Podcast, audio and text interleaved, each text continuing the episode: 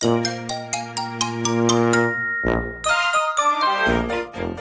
やとすみおの Survival Life in Canada 皆さんこんにちは。さやとすみおのサバイバルライフ in カナダです。バンクーバーに住むすみおと、トロントに住むさやがカナダでうまく生き抜く方法をシェアするラジオです。皆さんこんにちは。こんにちは。じゃあ今日の話題は、今日は、はい。今日は、前回ね、さやさんと話してて、ちょっとこう、おさやさんと違う、私と結構違うとこあんなっていうことがあったので、その話をしたいなと思っていますね。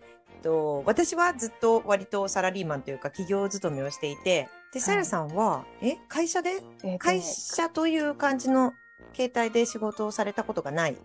あとね会社はね3年半あるんですけど日系の会社で。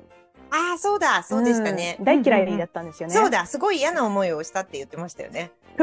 で多分それが理由っていうのもあるんですけどうん。できるだけ自由でいたいなって思った先にあったのがあの自分で会社を作る、まあ、うん個人事業主って感じかな、あとは会社名は持ってるんですけどであとはあの人に頼まれたらもうとりあえず何でもやるみたいなうん。のもあるしあと通訳してるしエージェントしてるしみたいな感じで、まあ、自由に仕事をさせてもらっているんですがうんフリーランスみたいな感じってことですか？そう留学エージェントは会社名義でやってますけどうんうんうんうん他はフリーランスですね。ん、なるほど。なんかたくさん副業してるみたいな感じってことですか？そうですね。あ、のー自分で自分の仕事を作るって感じですかねなるほど。えー、副業って言っても、あれですね。複数の服に、業で副業みたいな感じですね。そうですね。うーん。確定申告もしなきゃいけないし、うんでもなんか大きな企業さんともお仕事することもあるけど、やっぱり大概はこう、お客さんなんか何人かいるんで、うんバーッといるんで、その人のあのサポートしたりとか、うんあの引っ越す時のカナ日本からカナダに引っ越す時とかのあのコンサルタントみたいなのとかもうんうんうんやってるんですけ、ど、私がよく感じるのは、やっぱりこういう仕事ってお客さんを自分で集めてこなきゃいけなかったりとうか、ん。自分でやらないとお給料っていうのがね、もう入ってこないんですよね。だから安定をやっぱりがないっていうので、まあ、コロナの時期に結構大変っていうのもあって、会社員の人は逆にいいなって思うこともあったんですよ。ああ、そっか。月々の収入が決まってるわけじゃないですもんね。そうなんですよ。うーん。たくさん稼げるね、あの、可能性もあるんですけど、あの、でもやっぱり安定しないじゃないですか。だから、大半の人がやっぱりその会社勤めっていうのをやってると思うんですけど、何かちょっと、何が違うんだろうなと思って。私が思う、その働くっていう形と、会社勤めの人の働くっていう感覚が、なんか違うものがあるのかなとか、なんか、なんでこの話になったかっていうと、あのー前回収録してない時に私が、今週すごい忙しかったんですよ。ちょっと会社の上司とのイバリュエーションがあって、みたいな話を私がね、さやさんにしたんですよね。そしたらさやさんが、え？イバリュエーションですか？もう絶対そういうの嫌だ。って言ってましたよね。そう、評価されるのね、上司に。ね。で、それが、いいことであったとしても、悪いことであったとしても、評価されるっていう立場に置かれるのが嫌だって言ってましたよね。私ね、お客さんに自分のうんい1対1で、クライアントさんに評価されるのは当たり前だと思うんですよ。うんうんうん。私のことを選んでくれてる人、うんうん。選ばない理由っていうのも私にあると思うんで。うん。でもそうじゃなくて、その、上司っていう立場から、私のパフォーマンスを見られるっていうのが、私ちょっとよくわからなくて、尊敬してる上司とかだったらいいんですけどね。この人についていきたいみたいな。でもちょっと、あ、こいつ大丈夫かみたいな人に 評価されるんだったら嫌だなと思って。うーん、なるほど、なるほど。その上司へ求めるものが高いってことですかね。うん、私なんでか、なんなんでそうなってしまったかというと、ん。働いてたところのマネージャーが、やっぱマネージできないマネージャーだばっかりだったんですよね。うん、うん、うん、こう、ずっとずっとこう、働いてきて、マネージャーっていうポジションにうん。なんかこう、なったみたいな。だから必然と。だから別にこう、MBA とかビジネスディグリーを持って行って、こう、人をマネージするための教育を受けた人じゃなかった。そういう経験がある人ではなかった人が多くて、やっぱり車関係の会社だっていうのもあって、すごくなんか大変だったんですよ。やっぱ20そこらの女が、うん、何か変化をね、まあまあ、ペーペーですからあれなんですけど、うんなんかプロジェクトとかを社長とかに頼まれてやったとしても、やっぱりその社長がやりたい意向っていうのを伝えても、私から伝えても意味がないんですよね、マネージャーに。マネージャーが納得してくれない。ああ、そこで止まっちゃうからってことですか？そうこう。うんで、マネージャーが納得してくれないと何も始まらないじゃないですか、自分の上司がだからそういうのがフラストレーションがあって、多分私のこの経験がもうちょっと違うものであれば、私はこういう感覚には陥らなかったのかなとは思いますけど。うんなるほど。うんもうそのじゃあ一人まあちょっと合わないなこのマネージャーっていう人と3年3年半3年半ぐらい？一緒に働働いていやこれはもう自分でやった方がいいな私はその方が向いてるなと判断したってことですよね。そう。で、判断した後うんに、社長に、あの、社長が、あのー日系の方だったんで、うんあのありがとうございましたって、まあ、小さい会社だったんでね、言いに行ったんですよ。ありがとうございましたって、まあ、こういう理由で独立しますみたいな。あのつその時はもう通訳やってたんで。うんそしたら、あ、さやさんは会社勤めは合わないからね。昔から知ってたよって言われて。うーんえその方はさやさんのどこを見て会社勤めが合わないって思ったんですかね？人とうまくいいってないっていうわけではなかったと思うんですよ。私すごく人と関わるのが大好きで、うんがにソフトスキルっていうのは、まあ、まあ、あるのかなと思うんですよね。じうん自分でし仕事やっても普通にうんできるから。だけど、その企業の中で役割分担をこう自分で、自分の役割を理解して、うんその中でやっていく。上司にダメだって言われたらダメだみたいな。プロジェクトを進めるにあたって、ヒエラルキーが障害になるときに、私はもう本当にフラストレーションが溜まりすぎて、うわーっとなってしまったりとか、自分のカラーっていうのは出せないじゃないですか、企業の中では。特にうんなるほどだからちょっと我が強か強すぎたのかな。それが見えたのかうんなんか自由じゃなくなると、うわーってなっちゃうんですね。で、昔からそうなんですよ。私幼稚園の頃から。でいやまあ私さやさんじゃないからねさやさんのうん気持ちになって私さやさんの立場になって考えられるかわかんないですけどその選んだ場所まあさやさんが選んだ場合もあるでしょうし、気がついたらそこにいたっていう場合もあるでしょうけどその場所がなんかサイズ感的に合ってなかったみたいなところはないんですかね？なんかあ、それはさ100%。さやさんの足に対して足よりも小さい靴履いてたみたいな。いや、自分で言うのもなんですけど、そうだ、そうだったと思います。で私その時に、あれもうちょっとなんか大きい靴履いてみようかなみたいにならなかったんですか？ああ、もう私はそこから抜け出して、自分うん走りたいと思う。全力裸足でいいじゃんみたいな。逃げっていうか、うんなんか靴作ろうかなみたいになっちゃったのかまあもしれ。走ることには変わりないですもんね。こう転足みたいになってずっとちっちゃい靴履いてて 足ってなってて、で、そこで大きい靴に履き替えるんじゃなくて、いい裸足で私は、裸足の方が自分に合ってるからってなって、裸足で駆け抜けるみたいな感じですよね。それ？そうそうなんかエピソードがあって、ええ。私の幼稚園、裸足を推奨してたんですよ。私全然そんなこと知らなかったのに。で、なんか、なんか元気な子裸足で走るみたいはい、そういうあります、ありますよね。昭和っぽい。はい、で、私、けしからんと思って、うんフリフリのはい靴下お母さんに買ってもらって、はい。毎日フリフリの靴下を毎日履い。てったんですよ。みんなはいはい裸足に。で、さやちゃん、今日はソックス取るの？みたいなこと言われるんですよ。靴下取るの？みたいなこと言われるんだけど、いや、大丈夫ですとか言って、言う言う子で、お湯ちょっと待ってちょっと待あでも、え、お母さんはその入園するときにここは裸足の幼稚園だってことは分かってて入園させてるわけですよね。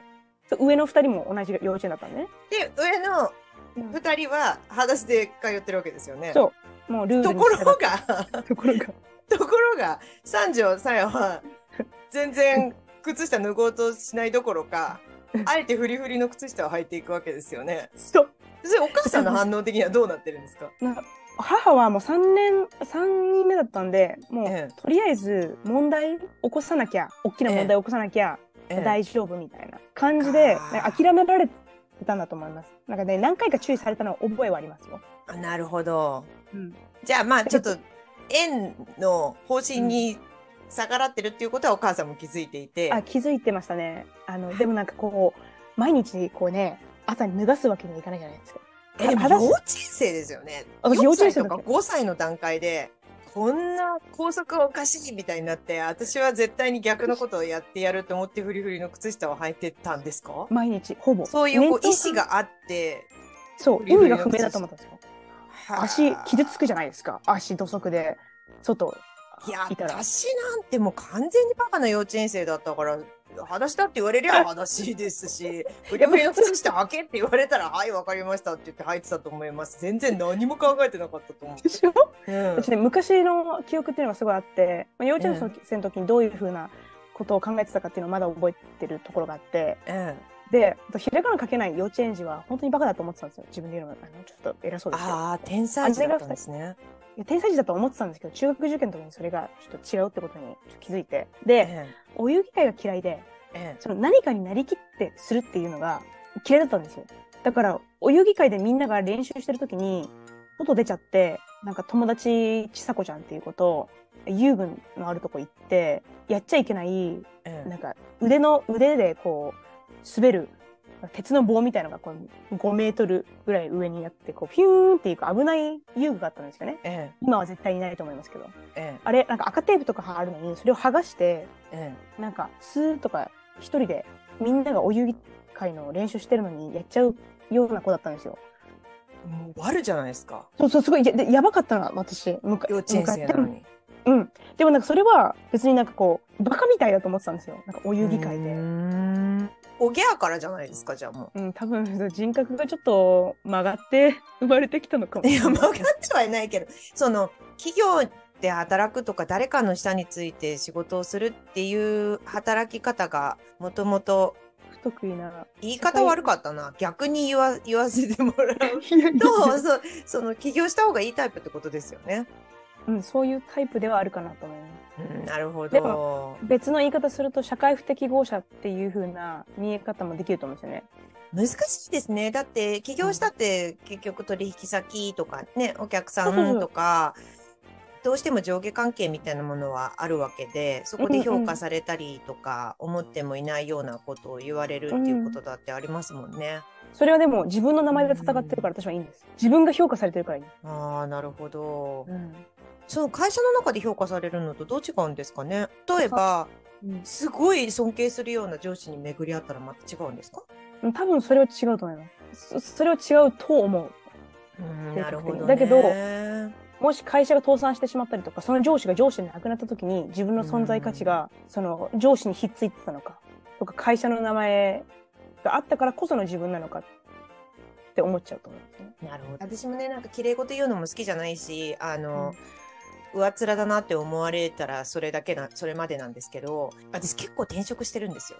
いろんなところで。うんで、まあ自分が転職したくていろんな会社で働いてきたんですけど、うんで、あとはバイトもなんかもう山ほどやってるんですよね。いろんなところで働いてるから、いろんな職場見てきたんですけど、最終的に自分がどう動くかで相手も変わるなとは思うんですよ。綺麗事かもしれないけど。で、あの、まあ、ちょっと合わないなとか、この人嫌な人かもみたいな人はどうしても職場にはいるし、いいん。あの、合わない人でも一緒にやっていかなきゃいけないことも多いですけど、うん。でもそこで受け止め方を自分が変えて対応を変えれば腹が立ちそうなことも立たないで済むというかそうやってやってきたからもう今、めったに腹立たないですもん私、おおいいですね。うん、でもやっぱりあの腹立つ立つことの方が多かったとは思いますよあの、昔はっていつからが昔でいいつから今かわかんないですけどやっぱりその、うん転職の数、なんだろう、職場の数なんじゃないかなと思うんですよ。年齢じゃなくて。なんで、その、離れっていうか、場数踏むっていうか、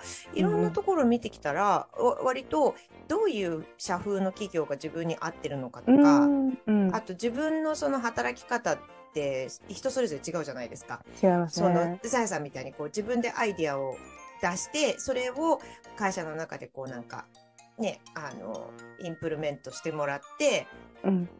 で一緒にこうチームとしてみんなでやっていくっていうのが理想だと思うんですけどそれをやってくれるタイプの会社とそうじゃない会社と会社のサイズとかにもよるし部署によっても多分違うと思うんですけどそれをうんそのなんか場所が違かったらさやさんも何会社員面白いじゃんっていう時が一瞬でもあった気がする。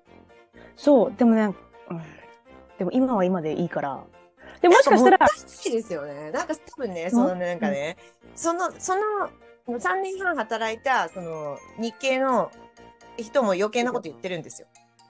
私からしてみたら。うんうんああ、会社勤め合わないもんねって。うんうんうんうん。いやー、なたことじゃないでしょって私は思いますけどね。本当に？私あの、人とね、何かやることはすごい好きなんですよね。いいところに進めたいなとは思いますけど、でもなんか自分でやっていきたいなっていうのはあるかな。うん。あの、それで最終的に自分でやりたいって決めたっていう場合は、それが一番いい、いいんで、結果オーライなんですけど、なんかそこに行き着くまでの経験がネガティブなものだったから、だったら残念だなって思います。ああ、なるほどね。うん多分、人と何かするのが好きなんですよ、プロジェクトベースで。うん、それをね、何年間も続けていくのはちょっと無理。難しい。だ何がいいかとかってない、ないですからね。こうじゃなきゃ絶対ダメっていうのはないから、もちろん起業して、それでうまくいく方がかえって難しいから、だからほとんどの人たちはとかやってないね。そうだそうですよね。だから会社勤めなわけなんで。でまあでもよくわかりましたよ。さやさんはちょっと少し小さめの靴を履いて走ってて、で、大きめの靴を履くんじゃなくて、裸足で走ろうって思うタイプだけれども、裸足の幼稚園にはひらひらの靴下で行くタイプだってことがわかりました。というわけで、今回も最後までお付き合いいただきありがとうございます。さやとすみおのサバイバルライフ in カナダ。オンタリオ州公認法廷通訳と私立高校専門留学エージェントのさやと中高生のためのオンライン国際交流サークルの運営とカナダの学校スタッフのすみおがお送りしました。お便りやお問い合わせ先は概要欄をご覧ください。また次回お会いしましょう。バイバイ。バイバイ